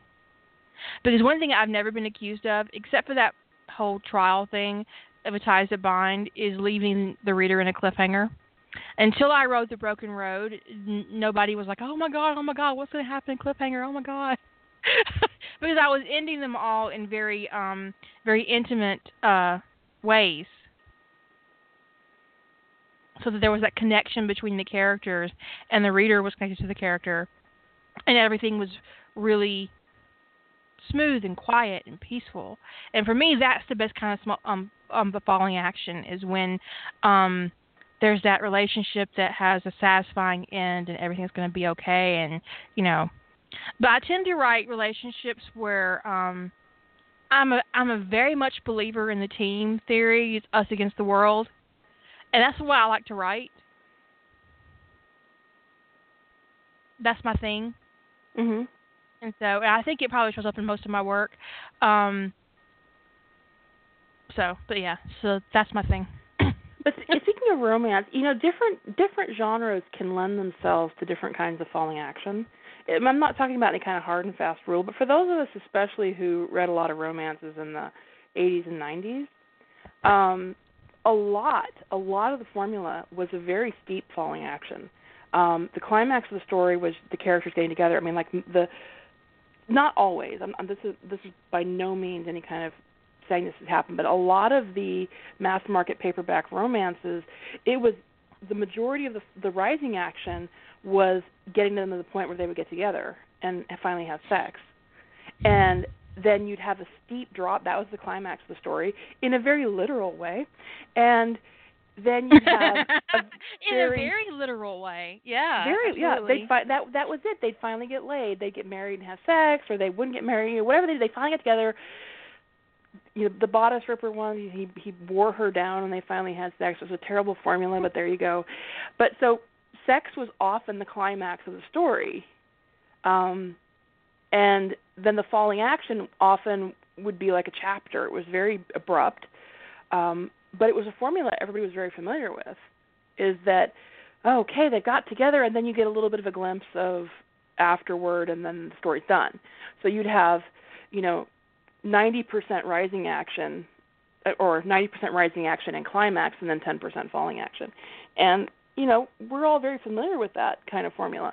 Um now there were some writers that definitely broke out of that mold um, and got the characters together a lot earlier in the story.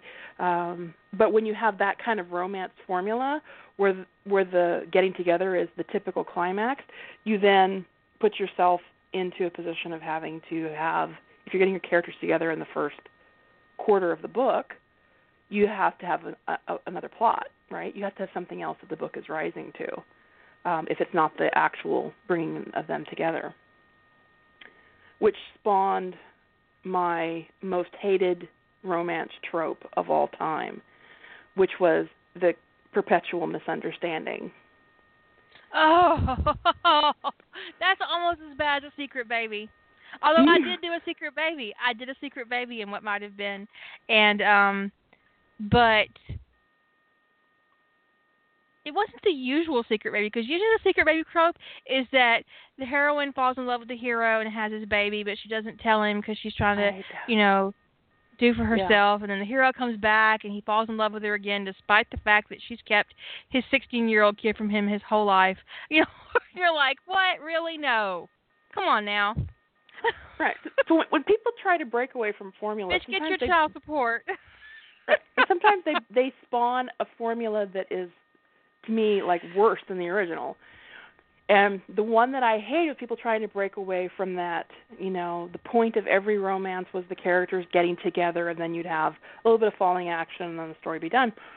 Is they brought got their they're, they're like breaking the formula. They're going to get the characters together in the first two chapters or something, and then the way the plot device they used for now for the rising action was they have a misunderstanding, and it takes them apart. And mind you, usually it's a misunderstanding that could be solved by two adults acting like adults for five fucking seconds, but it persists through the whole story, and they they kind of start to sort it out, but then it gets worse, and then like the misunderstanding continues to escalate, and there's all these wounded and hurt feelings, and it you know you have this escalating misunderstanding for forty thousand words, and then the climax is them actually finally speaking to one another and all the hurt feelings go away and there's again another literal climax and then you have falling action.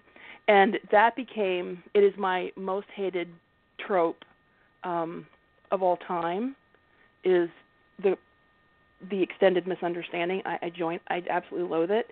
But there are other ways that you can in a romance where you can bring the characters together early but you know that's usually there's you're crafting some other um Usually major- gets a romantic suspense, yeah um, which is one of my preferred um my methods of uh um reading a romance these days. That that whole extended misunderstanding thing is a really big trope in Star Trek right now, and I hate it. Mm. It's terrible. It just I, I know some people really dig it, but there's just it's one of those things that I because I just it the reason why I don't like it is because I can't suspend my disbelief around it.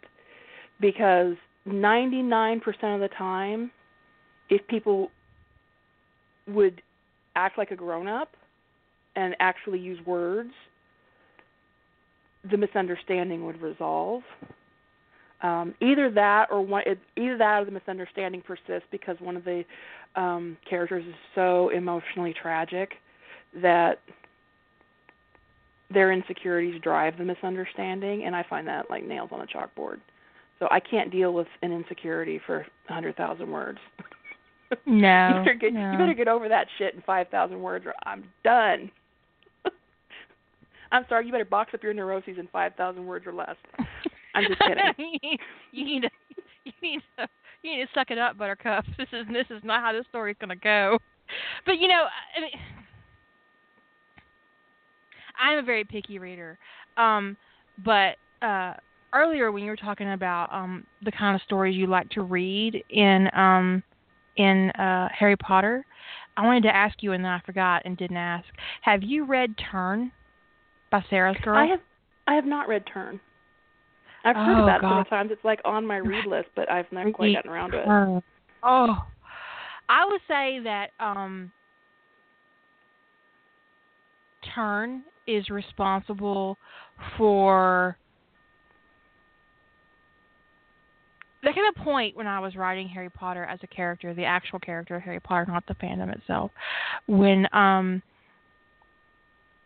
like he's very much a young, he's a boy in Birth of the Serpent King you know he's he's trying to seek out his manhood but he's definitely a boy um but when i transitioned harry into a grown man in say blank space or courting hermione granger um i think i got there because of sara's girl Hmm. uh there is something about turn that allowed me to transition Harry from this teenage boy to a grown man um in a way that was very tangible. And um our work is very different. Um um sara's girl has a very different um uh voice and craft from me. So it isn't about that. It's about her exploration of Harry as a character and um his his dissatisfaction with life and his movement through all of these things that that happen to him and um what he learns about himself uh and so i i really credit sara's girl with um waking me up to harry as a man and not as a teenage boy does that make so yeah, yeah i, I, yeah. I recommend any story in the harry potter fandom you you must read turn uh, it is outstanding character work. I, I just I just looked at the length. It's over 300,000 words. Um, so this will be hot on my um, read list in December. I'm not. I'm. I'm. I'm like really curious now that I'm not picking up an HP Epic right before Nano. Um,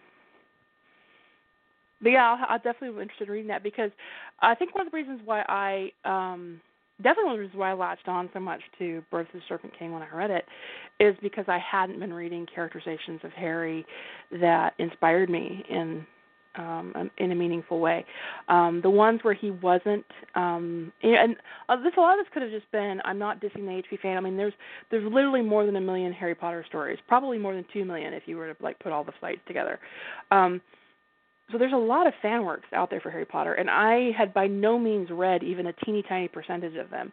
But the stories I had read, um, and this is a lot to do with the pe- the preferences of the people recommending recommending stuff to me, um, is Harry was very much a victim in those stories and um, kind of pathetic and it I can't just wasn't. Write, I can't do that. I can't write It that. just wasn't. I, it wasn't working for me. I didn't like. It. I couldn't relate to him. I just wanted to, you know, I wanted to kind of throttle him and say, um, you know, m- you know, buck up and do something about your situation. And when he wasn't, when he was, you know, when I'd see the badass Harry tag, he was an asshole. a complete asshole. And I was like, so my options are victim or asshole. I don't want to read this.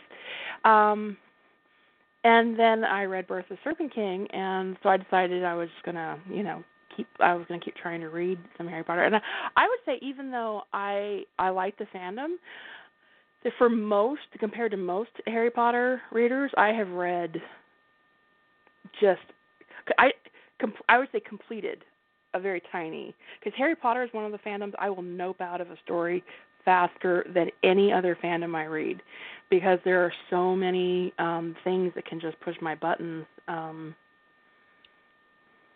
in in that fandom with the way that, you know, he's written or um a lot of the pervasive underage stuff that goes on and and and so on and so on and so on. Um and then also just, you know, um the escalation of his abuse is and this is not a criticism of the writers that escalate the abuse he endured as a child. I mean to like um a ridiculous degree. It's just it pushes my buttons and so I can't read it. Um so um so I haven't read as much as a lot of Harry Potter fans have in in the HP fandom because um I've noped out of If I probably 50 times as many fixes as I've finished. if I could wreck um three stories in Harry Potter, um it would be um Turn by Sara's Girl, um Harry Potter and the, Man- the Manipulator of Destiny. it's so awesome. That's a Harry Hermione story. Um and I Luna started and that Neville. one, I never finished it. Oh. And um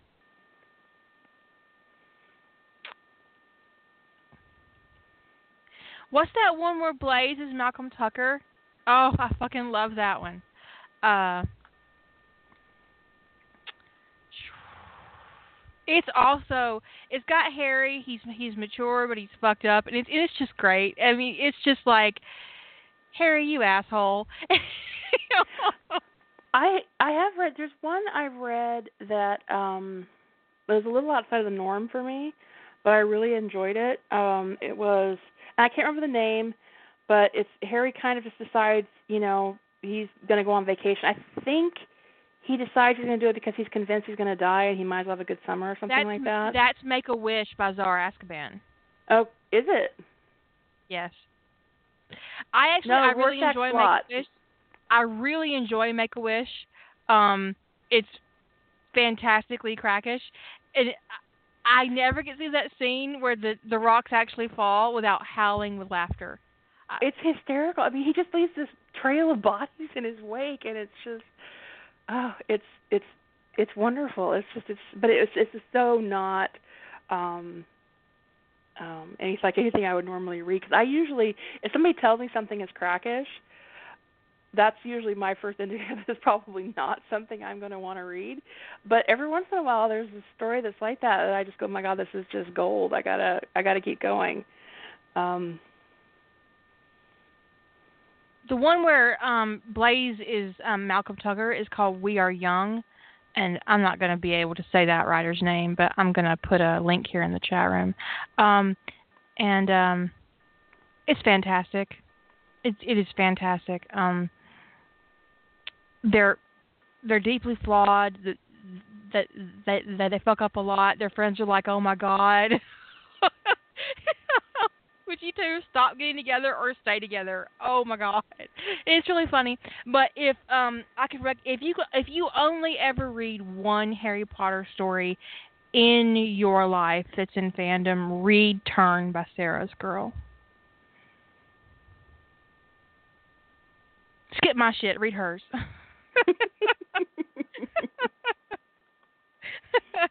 I really mean that.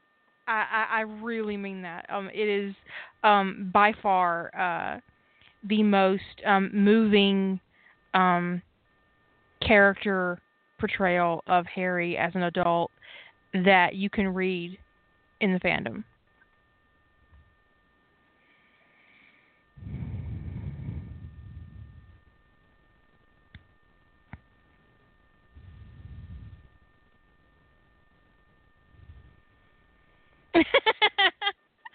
I'm just saying you need to read Sara's Girl. If you're not gonna read anything else, you need to read that. And I do have a lot of people who are on my site who are not Harry Potter um fans. Um but um outstanding work. It's really, really outstanding.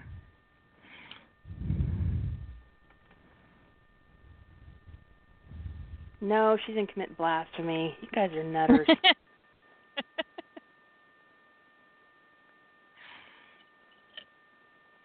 Well, that will definitely go then at the top of my read list. Um, although it's actually, I mean, I don't. I read. Well, I, I read during during rough trade. I just, um, I try not to get read stuff that is so riveting I can't put it down because then I don't get anything I- done. I mainline turn um because I was lucky enough to stumble along turn right, right after it was finished, and I read the whole thing without getting up. I might have went to pee, I, maybe.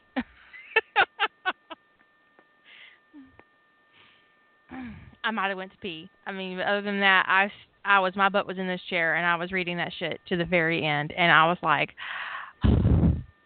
it broke my heart and it was it was just it's really good um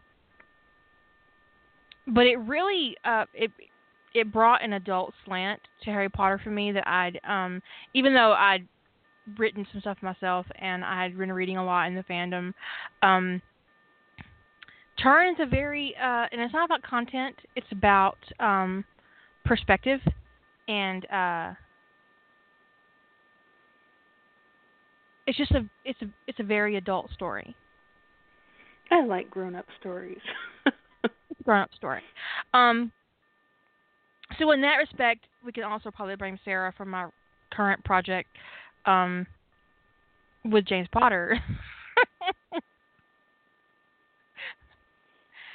now I'll, I'll reserve judgment. I'll reserve. I'll reserve judgment about um like if you're gonna only read one Harry Potter story, this is the one you should read And so after I read the one by Sara's Girl. But if I were doing it right now, I would say do the horrible thing and say it should be the story that isn't even available. That's a real asshole thing to say. Um, it is. It's awful. and it, you know, this isn't about um either one of us being a tease or anything. It's about um uh well that wasn't the point. The one the, the point isn't to to, um, to tease you with shit you can't read yet. Um, it's just not ready. It's just not ready for public consumption yet. So, but what, when it is, and, and when I um, feel like I can handle 300 comments asking for more uh, from the Harry Potter fandom, I'll put it up. Well, sometimes, I mean, I don't know, I can't speak to your motivation there, but sometimes a story is done but not done because um when I know there's going to be another book, if I don't have that second book really gelled in my head, um it's like I don't want to commit to the finishing publishing the first book because I might need to change something to set up a plot point or something or um right. bring a character in that's really important to the second book. Um you know, so I just and I mean that's one of the reasons why De Novo is still sitting on EAD, even though technically it's done, is because I'm still trying to work out some problems with the plot for the second book, and until that's done, um, I'm just not gonna effectively finalize it, even though it's it that one actually is out there. So, um, you know, because it's just that's just the way I I work. Um, well, this book, which I'm calling the the legacy, by the way, the legacy. Um, it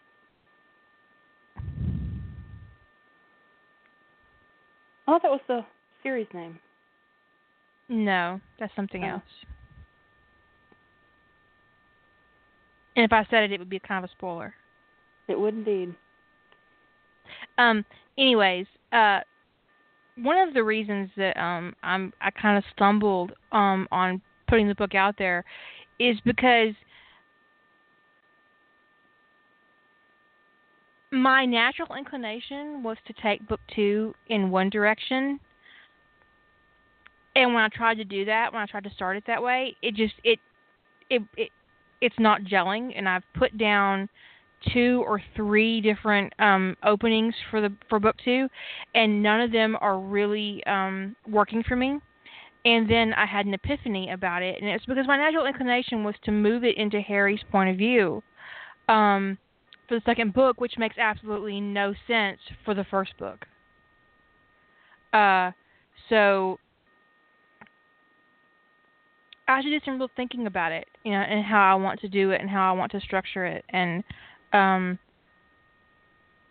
the story that I want to tell. And I think the story I want to tell will take place in the years before Harry Potter um, ever even gets near um, Hogwarts because um, in the first book Harry is eight, um, and uh, so I think that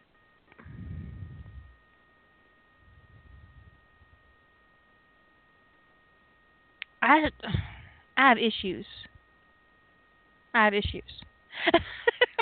and when you have an issue like that, you don't want to, like Julie said, you don't want to commit to putting this out here and then um it not working out and then you've disappointed your readers or you've disappointed yourself in my case which is more important um what is true i come first around here. Um and i have this specific story i want to tell about james potter um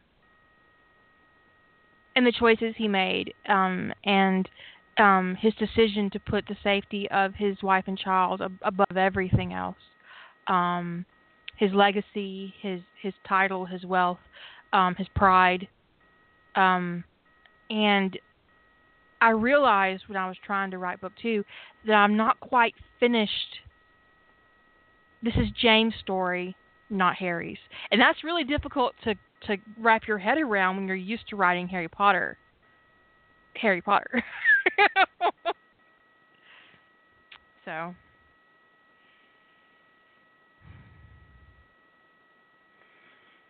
Yeah, it's um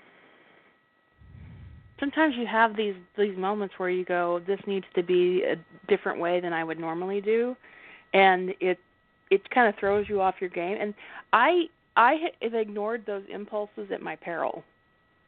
Um because there have been times when I have had an, an inclination or an instinct to do something a certain way and it didn't for some reason it didn't make sense to me or it's not what I usually do and then I plowed on, continued on with the way I thought it should be and you know, inevitably I'm not happy, I've stalled out, something's wrong, I can't continue and then I'm sitting there looking at you know thirty thousand words or forty thousand words that I'm really unhappy with, but I can you know, sometimes I'll dig in my heels about it. Like I'm I'm I'm going to make this work.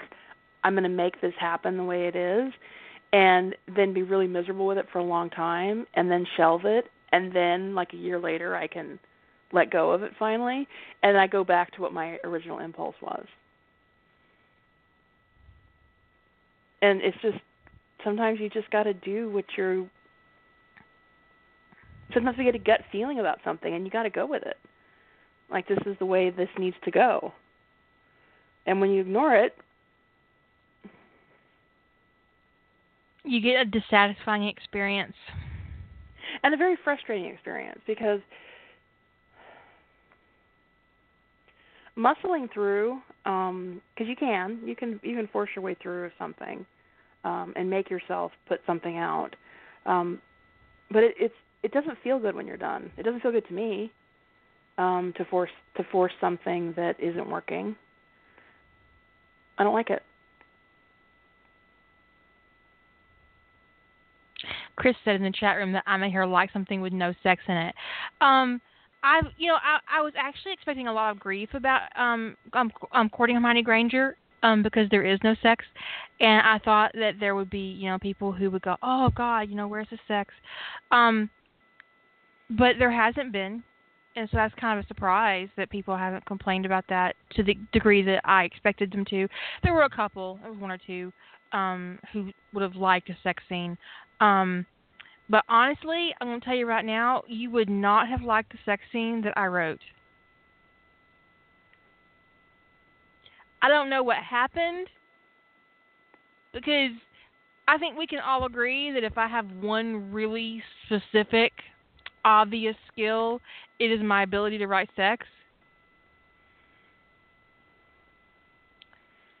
you write good sex i yeah dialogue and sex that those are things that I can do in my sleep. I don't even gotta think about it. Dialogue just comes right out, smooth as silk. I don't even know where it comes from. Sex, same thing. I that was the worst sex scene I've ever written in my life, and I am including the ones I wrote when I was twelve. oh that's terrible When I use the words like blossom no and the Ew. evidence of his desire. oh It it was I was just like what what is oh my god it was awkward and terrible and I'm like I just can't and that and then I realized what it was is that I um that I uh had written this in a- in a very particular way and I uh was kind of um I was deeply uncomfortable uh writing this particular scene and that discomfort was translating into the actual words. I was I was uncomfortable, so my characters were uncomfortable. Um because I had written Hermione in such a way that um I literally felt like I was invading her privacy.